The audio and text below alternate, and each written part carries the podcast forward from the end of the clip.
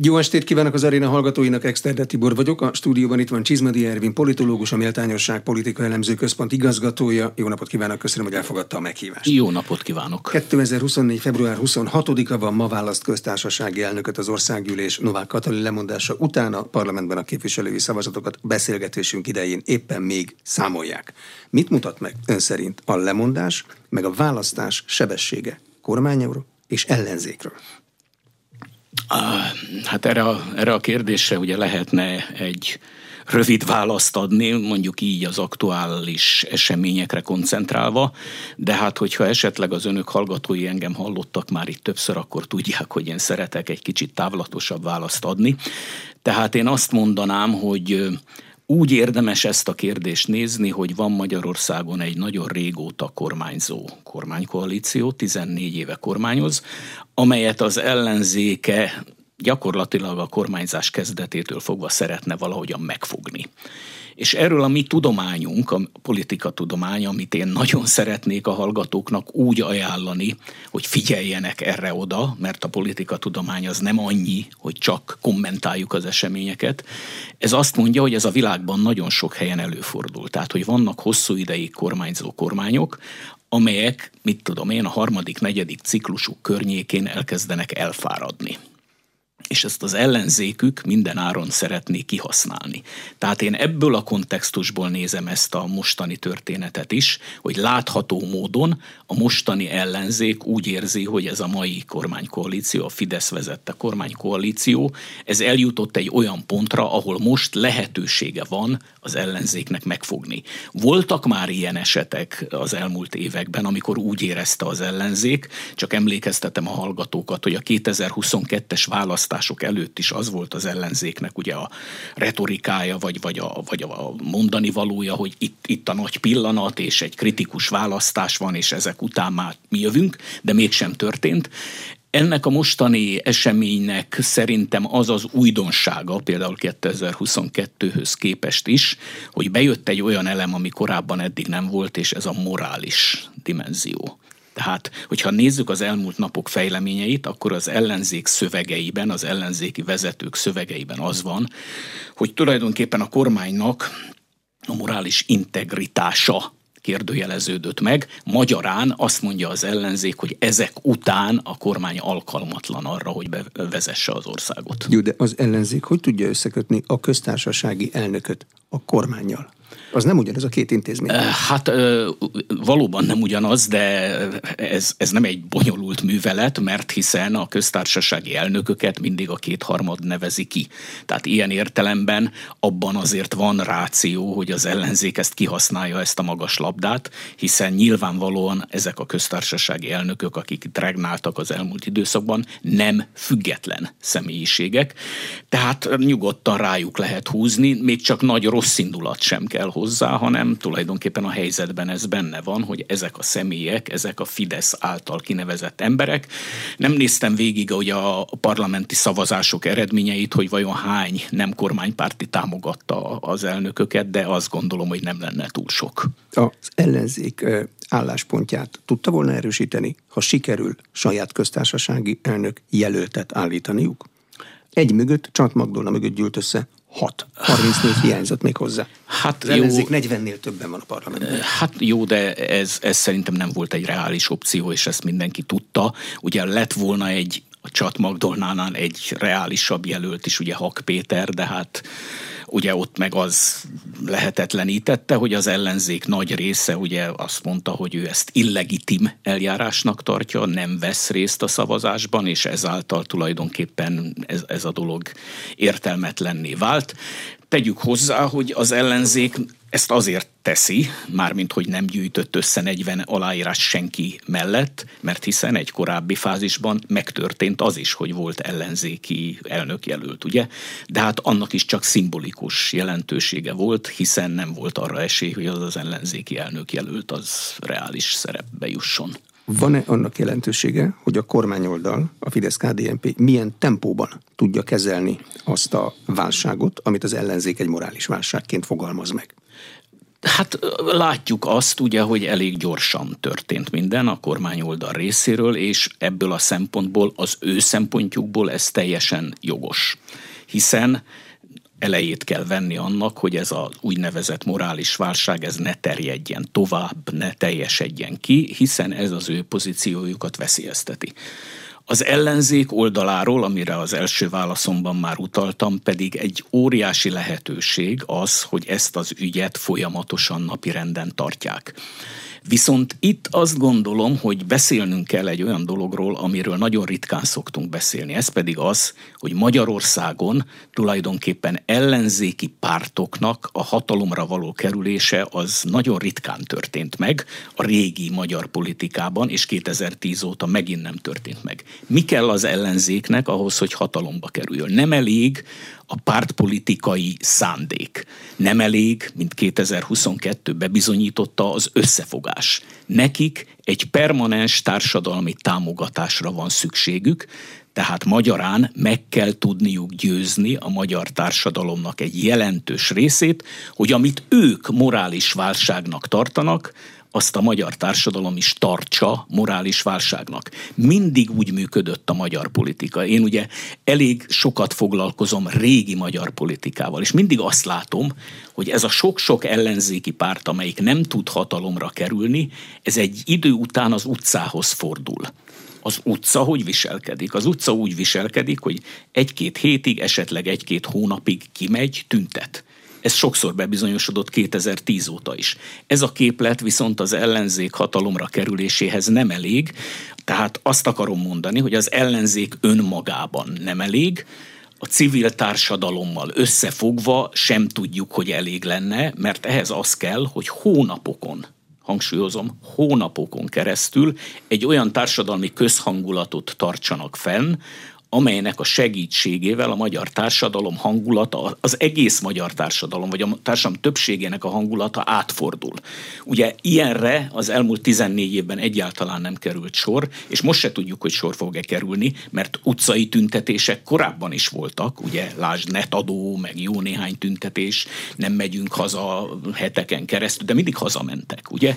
Tehát itt most az a kérdés, hogy fent tudják-e tartani azt a hangulatot, amit most ők keltettek tulajdonképpen.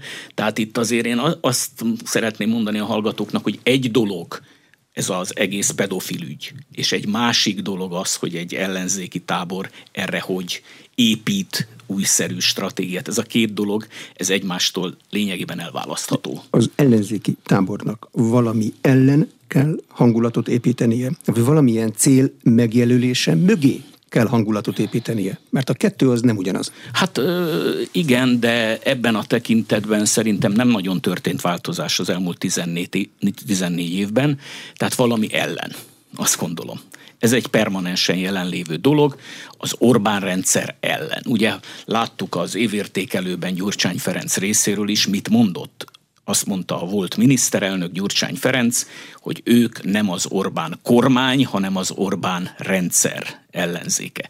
Ugyanakkor persze azt is hozzátehetjük, hogy mondott néhány dolgot Gyurcsány Ferenc arról is, hogy ő egy polgári politikát szeretne folytatni. Tehát ez minthogyha arra utalna, hogy azért egyre fontosabb az ő számukra is az, hogy legyen pozitív mondanivaló. Viszont a beszédében azt is mondta, hogy szociáldemokrácia kell, ugye a jövő a szociáldemokráciái, de nem adott itt már egy olyan átfogó magyarázatot, hogy valójában mit is jelent ez a szociáldemokrata politika.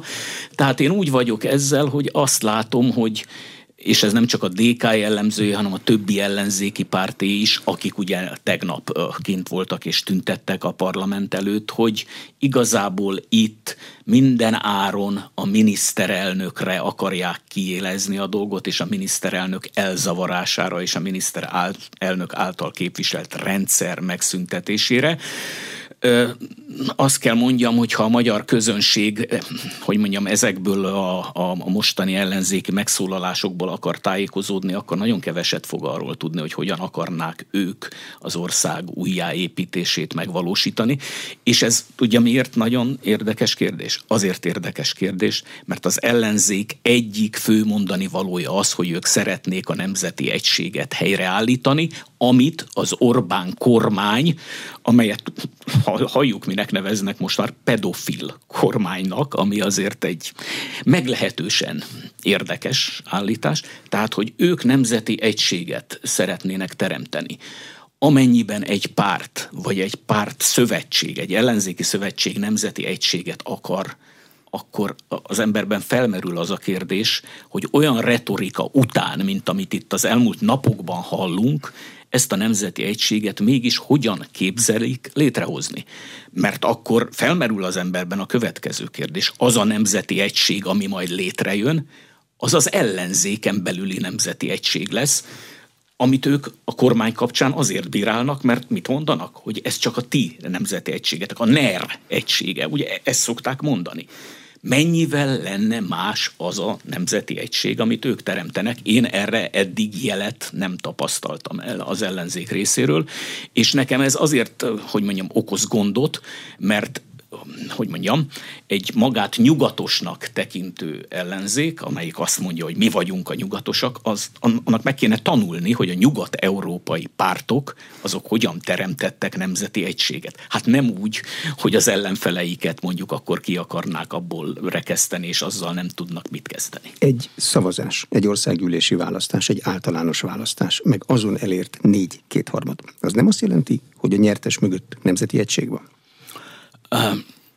Elvben igen, viszont ugye azt is hozzá kell tenni, hogy az ellenzék percepciójában ez a nemzeti egység, ez egy áll nemzeti egység, és ennek különböző, hát mondjuk így erőszak motívumok vannak a hátterében. Most az erőszakot nem fizikai erőszakként értem, hanem a törvények megerőszakolása, saját hatáskörben történő alkotmányozás. Részt vesznek a választáson, és ahol nyernek, azokat a mandátumokat felveszik. Valóban, és azért arra is emlékeztetném a hallgatókat, én most éppen írtam egy tanulmányt, amiben át kellett nézni a 2010-es évek elején lévő politológiai szövegeket, és azt láttam, hogy az egyik kollégám, egy politológus kolléga például azt írta, hogy a 2011-es új választójogi törvény alapján bárki szerezhet 2/3. Tehát nem csak a Fidesz. Írta ezt egy olyan politológus, akit nem feltétlen sorolnék a mai kormánypárt táborába, tehát magyarán 2011-ben még úgy gondolták, hogy az a törvény az nem egy önkényuralmi törvény, hanem abban tulajdonképpen bárki elérhet bármilyen eredményt. Azóta ez nyilván megváltozott, és szerintem a változásnak a lényege egyébként az. És szerintem ez a dolog legfontosabb. Bocsánat, csak közben Sulyok Tamást megválasztotta az országgyűlés. A következő percekben Sulyok Tamás megválasztott köztársasági elnököt hallják. Tisztelt házelnök úr, tisztelt miniszterelnök úr, tisztelt országgyűlés, tisztelt meghívott vendégek. Az Alkotmánybíróság elnökeként kaptam a jelölést az államfői tisztségre, és köszönöm meg mindenkinek, akit illet. Az, hogy bár megválasztott köztársasági elnökként, de egyben még az Alkotmánybíróság elnökeként is állok itt, a tisztelt ház előtt, némiképp meghatározza, vagy ha tetszik, behatárolja a lehetőségeimet. Úgy hiszem, nem volna sem elegáns, sem helyén való az országgyűlésben egyébként szokásos és odaillő politikai beszéddel megnyilvánulnom. Ám ha megengednek egy személyes megjegyzést, ez a tilalom tökéletes összhangban van személyes lelki alkatommal és életutammal, amely a jogi pálya bejárásáról szólt, a legszabadabb ügyvédségtől a legnemesebb alkotmánybírói munkáig. Megadatott, hogy dolgozhattam a végeken és a váraknál egyaránt. A jog szeretetét és tiszteletét édesapámtól és két nálam jóval idősebb bátyámtól tanultam, És úgy vélem, két gyermekem is ezt kaphatta tőlem, mivel mindketten a jogászi pályát választották. A jog szeretete és tisztelete nyomta és nyomja rá bélyegét szakmai és emberi kapcsolataimra egyaránt, Ulpianus tanításával szólva, honeste vivere, alterum non ledere, suum cuique tribuere, tisztességesen élni, mást nem bántani, mindenkinek megadni azt, ami őt illeti. Édesanyám nem volt jogász, feleségem sem az, így volt biztosított, és biztosított mind a mai napig a családon belül a szakbarbárság rémének elkerülése. Köszönöm szüleimnek, akik most odaátról drukkolnak, azt a szeretetet, amivel engem, mint utolsó gyermeküket körülvettek, és amelyből a mai napig táplálkozom. De köszönöm azt a nevelést is, amit tőlük kaptam, hogy minden akkori nehézség ellenére magyart és keresztényt igyekeztek faragni belőlem. Hálásan köszönöm feleségemnek, Zsuzsannának, hogy immár 50 éve mellettem áll, elvisel, szeret, támogat. Nélküle nem lehetnék az, aki vagyok.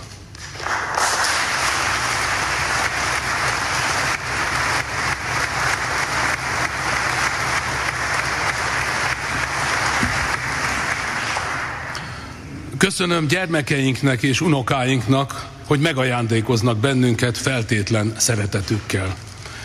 Életem végső értelmét ők adják. Tisztelt ház, tisztelt hölgyeim és uraim!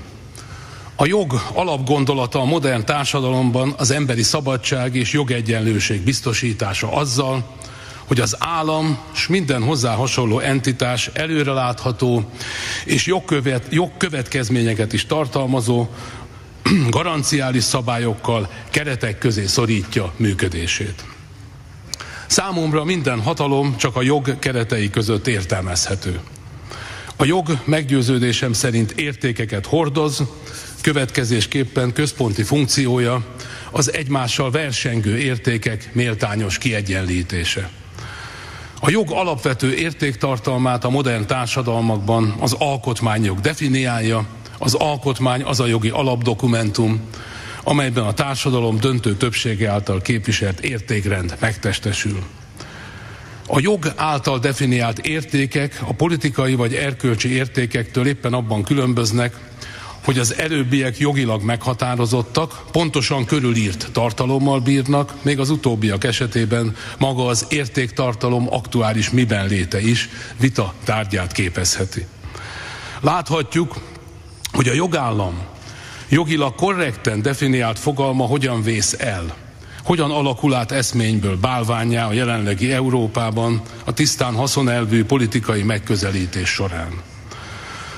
Számomra a politikai megközelítések főleg akkor és annyiban váltak érzékelhetővé, ha azok a közjog által meghatározott jogi keretrendszerben értelmezhetők voltak.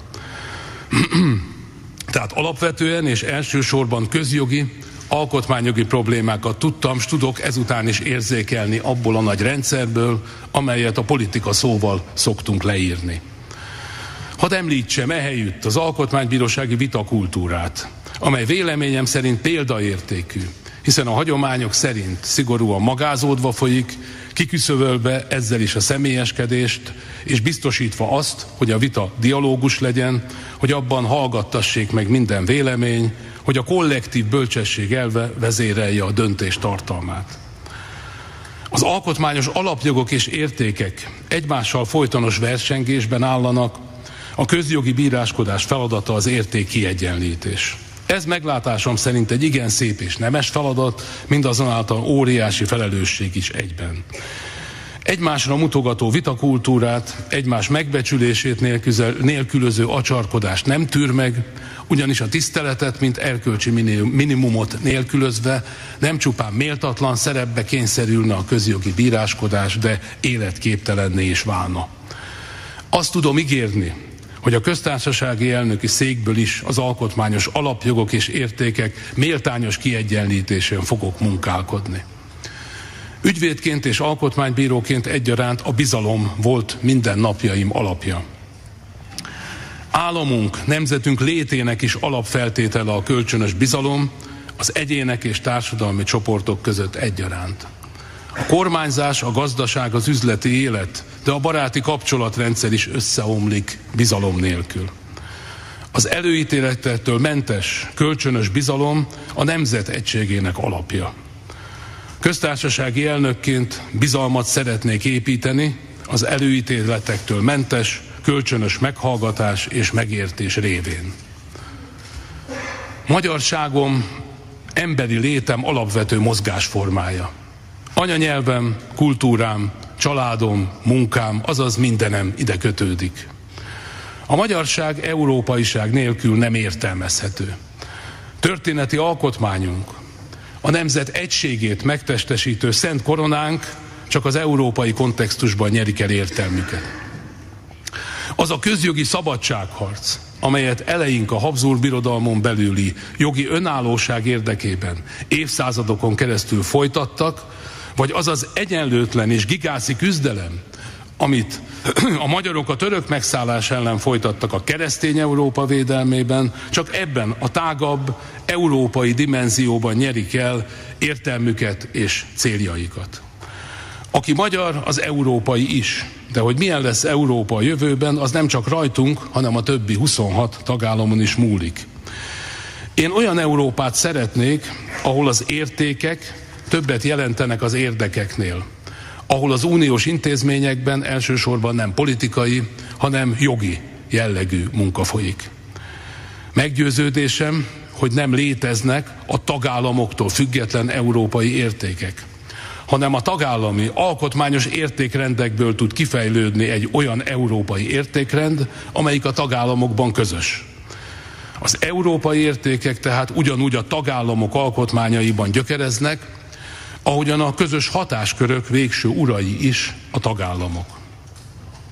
A nemzeti alkotmányos identitás számomra alapvetően alkotmányjogi tartalmú, amelyhez jogi, kulturális, világnézeti aspektusok is kapcsolódnak.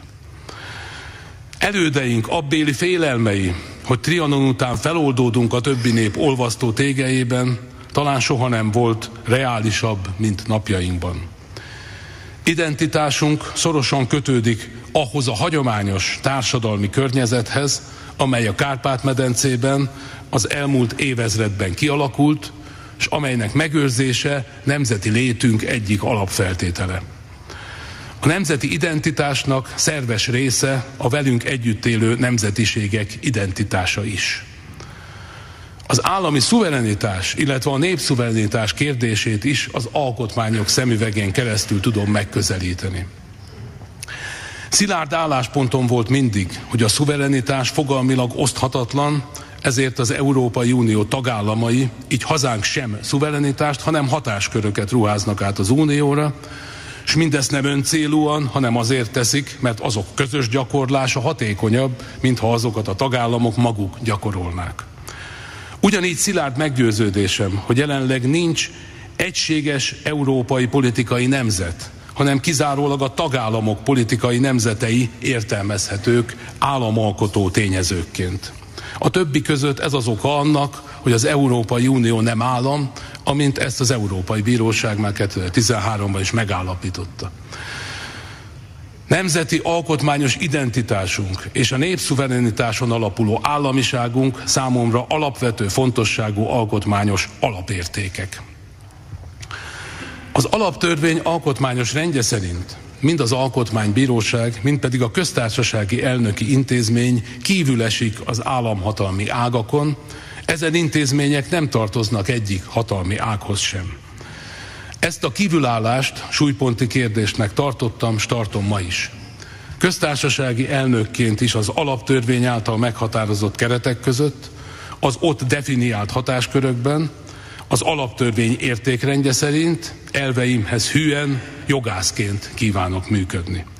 Bizonyos hatáskörökben, például a kitüntetések, kegyelmezés, a lehető legszélesebb transzparencia biztosításának a híve vagyok. A nehézségekkel küzdők az önhibájukon kívül nehéz helyzetbe kerültek, vagy magukról gondoskodni nem képesek.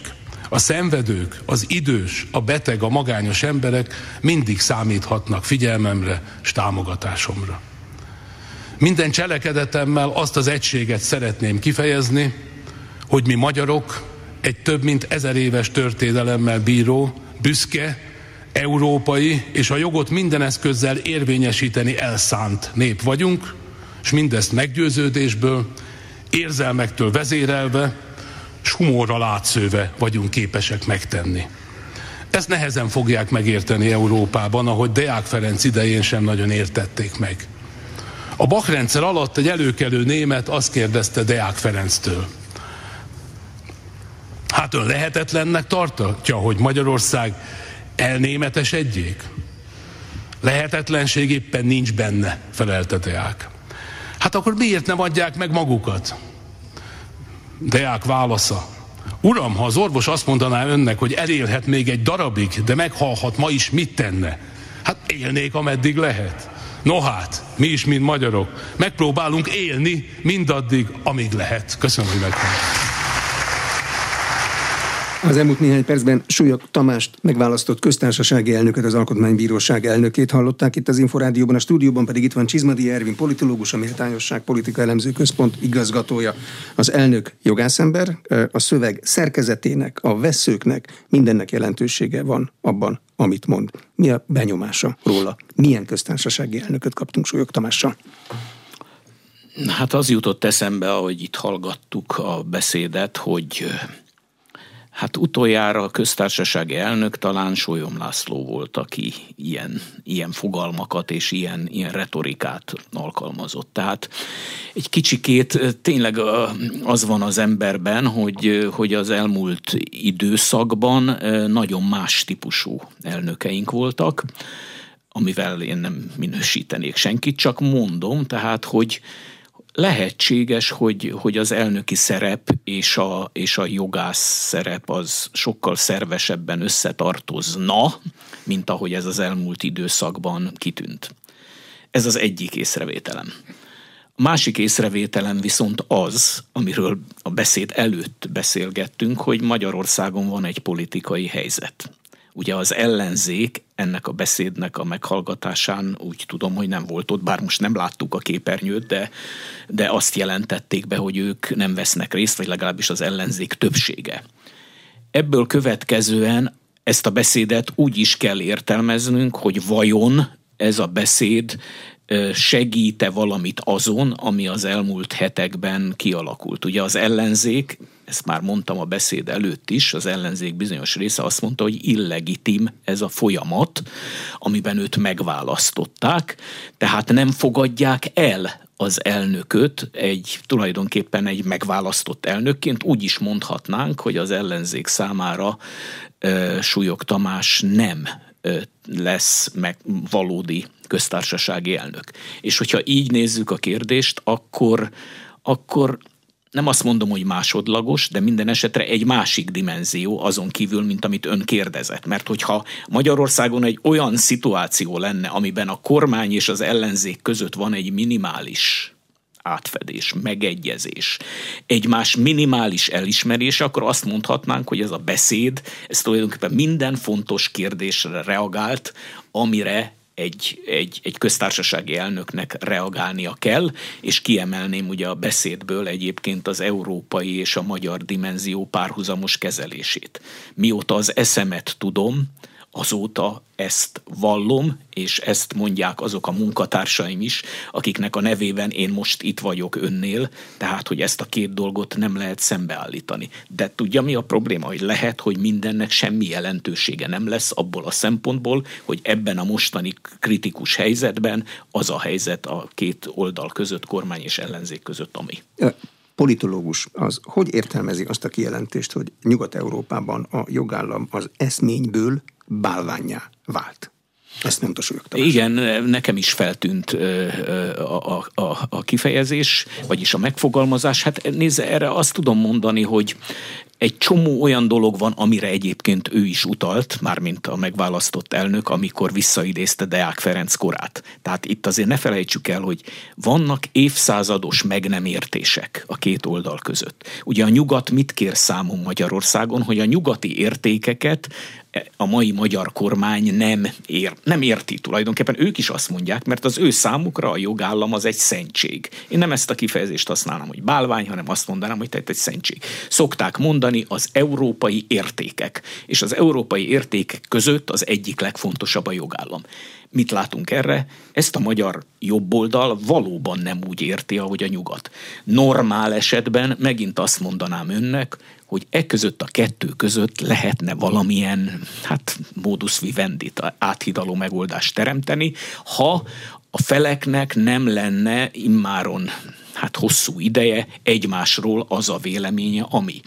Tehát az a probléma a mai politikában, hogy berögzöttségek működnek, hogy a két oldalnak van egyfajta képe a másikról, és nem az érvényesül, hogy lehetek egyszerre magyar és egyszerre európai. Nem lenne ez egy olyan közös cél, amire rá lehetne építeni azt, amiről az elején beszéltünk, hogy egy kvázi nemzeti egység.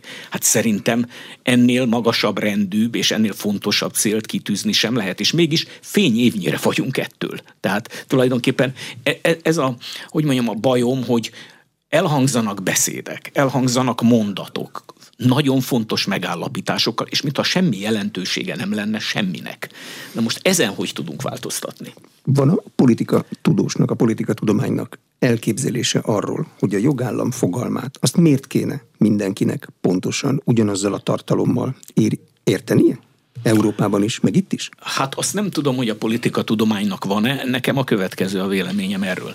Tehát én azt gondolom, hogy van egy olyan kérdés, amivel szintén szembe kellene néznünk, és Magyarországon szerintem ezzel nem néztünk szembe. 1990-ben, amikor mi áttértünk a demokráciára, akkor Nyugat-Európa egészen máshol tartott, mint mi.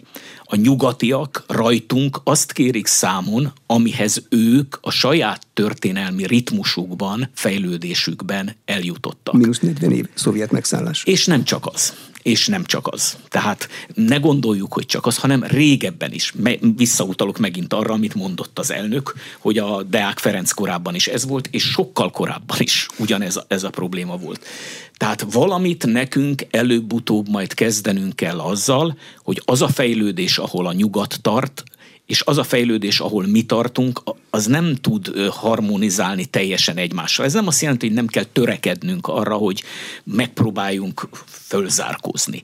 De pont azért nagyon nehéz ezt megcsinálni, és azért kellene sokkal megértőbbnek lenni, mondjuk a mi fejlődési tempónkat illetően, mert mi meg a saját történelmünkből vagyunk, szintén olyanok, mint ők. Egyforma a két régió. A nyugat is megélt egy történelmet, ő azt szeretné, ha minden ország olyan lenne tulajdonképpen, mint amilyen ő.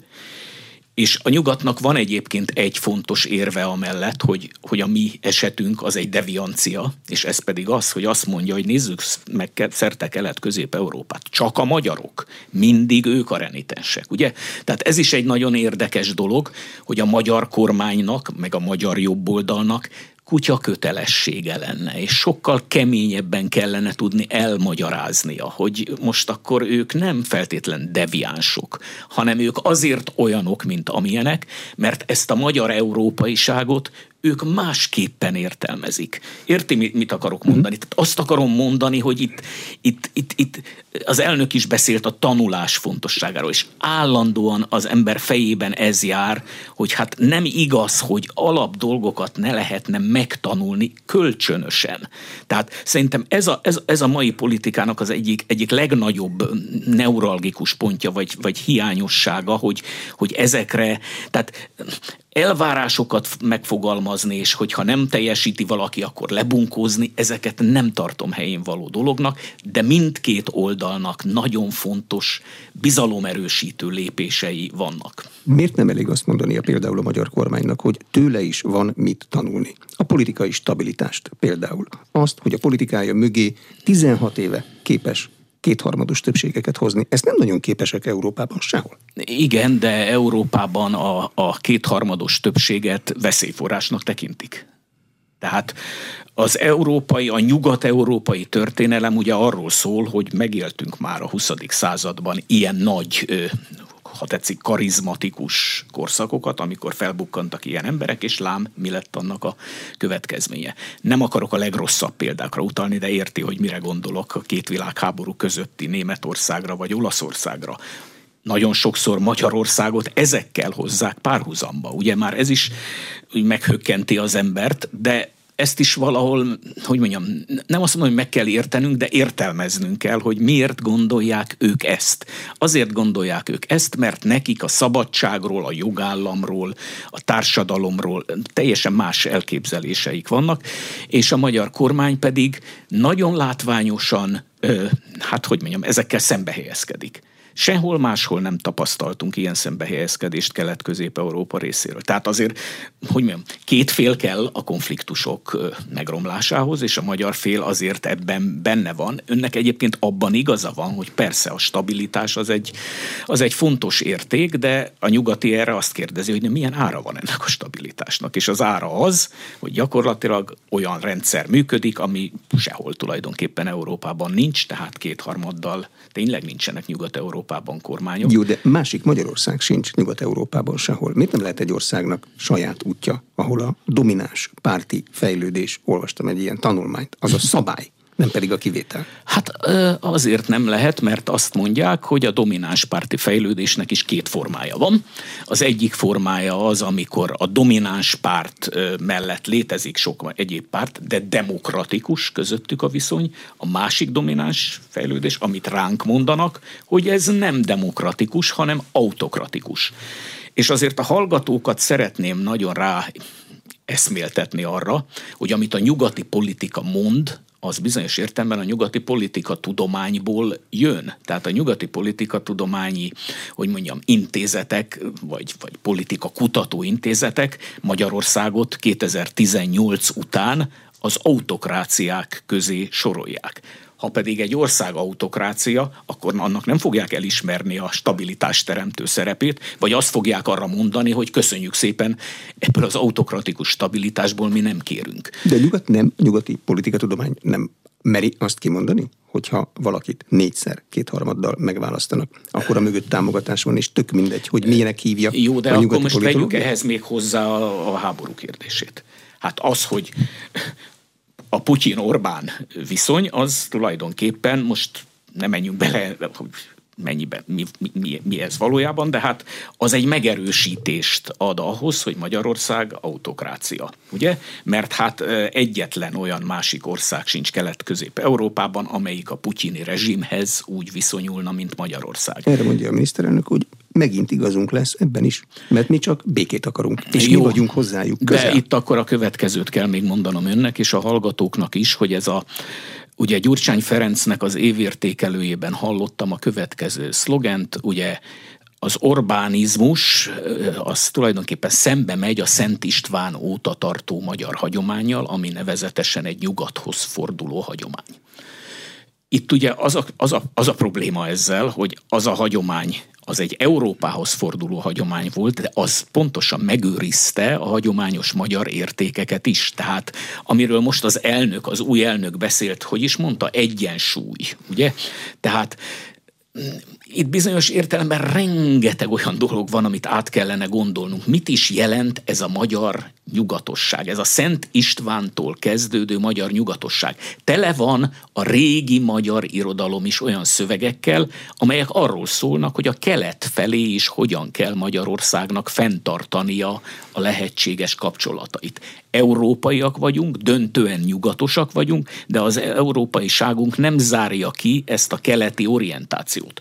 A probléma itt ugye abban van, hogy a 90 utáni első 20 évben, vagy talán még talán valamennyiben tovább is, ez a keleti dimenzió kikerült a dologból. Miért? Mert a Kádár rendszer úgymond egy keleties diktatúra volt, és ezt az orosz vagy szovjet vonalat, ezt ki akartuk volna satírozni. Azt akarom tehát önnek mondani, hogy ezt is érdemes lesz majd újra gondolnunk, hogy a régi magyar fejlődésből ez a kettős hagyomány, tehát, hogy Magyarország elsősorban nyugatos, de fenn kell tartani a jó viszonyt a keletiekkel is. Ez jelen van, Én majdnem azt mondom önnek, hogy az orbánizmus ennek a régi hagyománynak egy felelevenítője, de természetesen ezt az ellenzéke nem érti, mert az Orbán kormány ezt nem tudja jól elmagyarázni, mert az Orbán kormány nem fordít erre kellő figyelmet. Tehát itt rengeteg olyan teendő van, ami abból fakadna, hogy ketten vagyunk a pályán. Egymáshoz kell viszonyulnunk, és nem pedig abban merül ki a politika. Ez a legnagyobb tévedés, hogy én képviselem a saját értékeimet, te képviseled a sajátjaidat. És ketten egymástól külön térben játszunk. Ez a politikának szerintem egy teljesen téves értelmezése. A politika közös pályán zajlik, és hogyha nem tanítjuk meg az ellenfelünket arra, hogy kik vagyunk, akkor tulajdonképpen nem várhatjuk azt, hogy az ellenfelünkkel egy normális kapcsolat alakuljon ki. Visszatérnék egy kicsit a napi történésekhez. Mit üzen ön szerint az önkormányzati választásra az, hogy az ellenzék itt Budapesten legalábbis önálló főpolgármester jelöltekben gondolkodik, és nem állnak be a regnáló főpolgármester mögé? Hát ez még egyrészt sokat változhat, tehát most még február. Mindig bízik abban, hogy valami koncentrálódás fog következni. Hát nem csak erre gondolok, hanem arra is, hogy ilyenkor még ugye mindenki meg akarja mutatni az ő erejét, hogy ő tud, képes kiállítani egy embert. Ez szerintem változhat a választások idejére, és lehet, hogy egy főpolgármester jelölt lesz. Nyilván az ellenzéknek ez egy rendkívül fontos választás, hiszen hogyha elveszítené, ne adj Isten, Budapestet, akkor ugye az egy még rosszabb pozíció. És szerintem mindent meg is fognak tenni, és az elkövetkezendő hónapokban szerintem egy olyan ellenzéki retorika lesz, ami teljesen felülírja azt a beszédet, amit most az új elnöktől hallottunk. Az a beszéd, mintha el se hangzott volna, mintha nem is létezne az az elnök, hanem arról fog szólni, hogy az illegitim, hazug, becstelen. Ugye ne felejtsük el, hogy milyen jelzők hangzottak el tegnap a Kossuth téri tüntetésen. Ha valaki azt jegyezte, hogy a szónokok szájából milyen kifejezések hangzottak el, hát akkor én azt tudom önnek mondani, hogy itt tényleg arról szól majd ez az időszak, hogy ezzel a kormánnyal az ellenzék most már tényleg semmilyen kapcsolatot nem akar fenntartani, és most már tényleg azt akarja a választók felé üzenni, hogy morális értelemben végérvényesen megbuktak. Ebből a szempontból tehát én azt gondolom, hogy valamilyen módon azért az önkormányzati választásra össze fognak állni, mert máskülönben ezt a stratégiát nem tudják sikerre vinni. Két tüntetés is volt. A korábbi azt úgynevezett tartalomgyártók szervezték. Van köztük olyan is, akinek a YouTube-on 485 000 feliratkozója van, a miniszterelnöknek 43 000 körül van. A tartalomgyártók meg a politikusok megmozdulásai közötti látványos különbség. Ez mit üzen a civil társadalomról, üzen a politika szerkezetéről, üzen egy politológusnak? Hát erről beszéltünk a mai beszélgetésünk elején, és akkor visszautalnék ide. Ugye azt mondtam akkor, hogy tehát Magyarországon az ellenzéki pártok, hogyha ilyen hosszú kormányok voltak, mindig nagy slamasztikába kerültek, mert nem tudtak önmagukban győzni. Mindig szükségük van egy nagy társadalmi támogatása. Én azt látom ebben a múltkori hősökteri 100-150 000-es tüntetésben, nem tudjuk a sokan voltak, hogy eljutottak ide. De hangsúlyozom, ide már eljutottak korábban is, ha nem is ekkora létszámban. Bocsánat, de a tüntetők eljutottak az ellenzéki pártok mögé, irányába. Azt kérték, hogy ott ne legyen pártlás. Itt most azért azt is hozzá kell tenni, hogy 2010 óta megy egy izmozás, egy folyamatos üzengetés az úgynevezett civil szervezetek és a pártok között. Felidézném csak itt röviden azt, hogy 2015-16-ban ilyen civil mozgások már megindultak. Kockás inges tanárok, hogyha a hallgatók is talán emlékeznek, a Kossuth téren több tüntetés volt. Mi volt azoknak a jelszava? Elegünk van a pártokból, elegünk van abból az ellenzékből, amelyik nem tud eredményeket elérni, és majd mi vesszük kézbe az ügyet. Megint csak visszatérek Gyurcsány Ferenc minapi beszédére, amiben azt mondta, hogy lássa be végre a civil társadalom, hogy nem ők fogják majd leváltani a kormányt, hanem mi pártok. És akkor az önkérdésére tényleg azt tudom mondani, hogy a pártüntetésen meg ott van 1500 ember. De Gyurcsány Ferenc ebben következetes, ő rendszeresen azt mondja, hogy a politikusnak, a választott politikusnak van a legtöbb joga ahhoz, hogy a közügyeit intézze. Elvben igaza van. Csak a magyar szituáció sajátossága, hogy az ellenzéki pártok Magyarországon évszázadok óta nem tudtak ilyen helyzetben önmagukban alternatívát képviselni. Még a régi magyar politikában is, hogy behozzam megint a kedvencemet, a dualizmus idején írtak az akkori ellenzéki pártok programokat, senkit nem érdekelt. Az már érdekelte őket, amikor kimentek az utcára, és az utcai tüntetők heteken, hónapokon keresztül, hogy úgy mondjam, bizonyították azt, hogy ők is ott vannak, és egyébként ennek volt is eredménye olyan értelemben, hogy voltak olyan időszakok, amikor rákényszerítették a kormányt arra, hogy változás történjen. Nem feltétlen az ellenzék szerepe volt, vagy a pártok szerepe, hanem a civil szféra. Itt megint mit szeretnék mondani? Egyszerűen tanulmányozni kell ezeket a példákat. Hát ha én ellenzék lennék, akkor napi 24-ben más se csinálnék, mint megnézném azt, hogy mikor voltak sikeresek ezek a mozgalmak. És akkor, amikor a pártok és a civil szféra találkozott egymással, vagy megnézném a mai nyugat-európai példákat. Hát nem tűnik föl azért az embernek, hogy úgy akarunk magyar politikát csinálni, hogy, és közben beszélünk arról, hogy nyugatosság, meg európaiság, hogy alig van jelen a magyar közbeszédben, hogy más országokban mi történik, hogyan jutottak szerephez például sokáig ellenzékben lévő pártok. Sziriza, mondjuk Görögországban, vagy Podemos Spanyolországban. Ezek a pártok hogy kerültek a hatalomra? Vagy akár mondhatjuk, bármilyen fura, Berlusconi pártját Olaszországban a 90-es években. Egyszer csak jöttek ezek a pártok a semmiből, és néhány hónap alatt győztek. Hogyan? Miért? Érdekel valakit ezeknek a tanulságoknak az összeszedése? Hát, mozgalmat csináltak, Forza Italia. Hát világos, meg sajtót, meg médiát, meg minden, de ezeket fel kell dolgozni, szóval ezek nem lehet egy kézdegyintéssel elintézni, hogy a Berlusconi a lovag, meg nem tudom én, és akkor miket csinált, hanem hogy csinálta a pártját, és hogy lett az kormánypárt.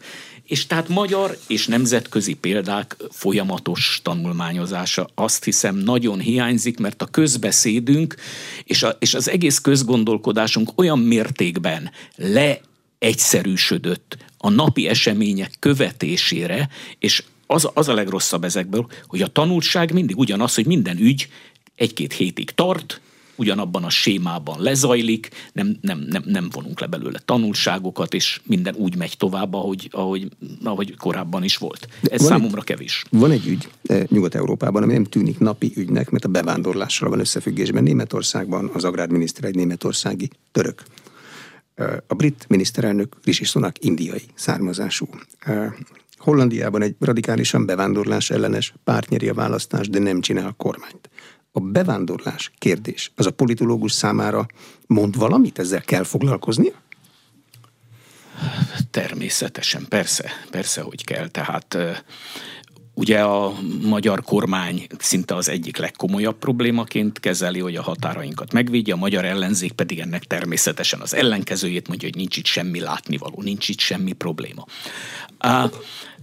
Itt én azt gondolom, hogy már unalomig beszélek erről a mai beszélgetésünkben, de megint csak a magyar történelmet kell segítségül hívni. Mindig problémát okozott Magyarországon, hogyha egyszerre, hirtelen sok olyan elem érkezett az országba, akik nem voltak addig. Ennyi a tanulság tulajdonképpen. Van a magyar társadalomban, vagy a magyar politikai elit, mondjuk a magyar jobboldali politikai elitben egy félelem, hogy ez átalakítja az ország lakosainak a pszichéjét, hogy úgy mondjam. Van egy félelem, és amikor ön a stabilitást említette, akkor erre azt tudom mondani, hogy például úgy gondolják, hogy ez kikezdi a stabilitást, mert hogy olyan elemek kerülnek be, amelyekkel a magyar átlag ember nem tud megbarátkozni. Most itt lehet nekünk azt mondani, hogy úristen, mi milyenek vagyunk, hogy ezzel hogy lehetne együtt élni, miközben az egész nyugat ebben él, de hát azt kell mondjam önnek, hogy ez Magyarország. Itt vannak erre vonatkozó tapasztalatok. Aki azt akarja megtanítani a magyar társadalommal, hogy változtasson ezen az attitűdjén, tehát magyarán legyen multikultibb, fogadja jobban ezeket, annak annak nagyon mélyre kell nyúlnia, és meg kell értetnie a magyar társadalmat. Tehát, hogy mondjam, szóval nem lehet megspórolni a munkát, és tudja, honnan kell kezdeni? Ezt az oktatástól kell kezdeni. Tehát azzal az oktatási szisztémával, ami Magyarországon működik, ami hát finoman szólva is nem a legkorszerűbb, azzal hogyan akarjuk megtanítani a népességünket, a felnövekvő nemzedékeket arra, hogy például a bevándorlás az egy jó dolog, most induljunk ki abból, tehát, hogy vagy nem kell legalábbis annyira elítélni, mint ahogy manapság elítélik. Tehát, mi történik akkor, amikor a televízióban látjuk, hogy mi történik Nyugat-Európában azokkal a városokkal, ahol nagyon sokan vándoroltak be? Hát, ők az ő televízióik adják. Igen. És ezt látjuk, fogjuk, mert rajta van a kábel. Hát erre én azt tudom önnek mondani, hogy például a kokáért semmit nem tudunk arról, hogy ezekben az országokban az az ellenáramlat, amelyiknek ez nem tetszik, az voltak éppen mit gondol. Nem? Hát, tudunk erről valamit, hogy mi az ottani társadalomnak az ez ellen való véleménye? Arról tudunk? Németországban tudunk. Hát a legutóbbi időben. Igen. Hazaküldenének nagyon sok ember. Igen, de például a magyar nyilvánosságban mi jelenik meg azokból a hangokból, akik ellenzik ezeket? Tudja, mi jelenik meg? Hogy szélsőségesek. De ezen az alapon lehet vitát folytatni bármiről, hogy a másikat belehelyezem egy pozícióba, hogy te biztos szélsőséges vagy? Azt tudom mondani, hogy elvben természetesen nem ez az ideális vita szituáció, de abból tudunk főzni, ami van. Tehát pillanatnyilag egy ilyen helyzet van a világon szinte mindenütt, Európában szinte mindenütt, és Magyarországon is ez. Mindenki, ugye nagyon fontos volt, hogy az elnök, egyébként az új elnök is használta azt a szót, ugye, hogy mit mondott? Értékek, és nem annyira érdekek. Most ezt én úgy vinném tovább, hogy tulajdonképpen a mai Európában rengeteg érték ütközik egymással. Erre se vagyunk felkészülve. Ezt úgy szokták mondani, ugye, hogy identitások. De az identitások mögött értékek állnak. Tehát az, hogy mindenki szeretné a saját értékeit megvalósulva látni. És nagyon kevés figyelem fordítódik arra, hogy a magunkéval nem egyező értékeket a magunkéval azonos rangúnak fogadjuk el.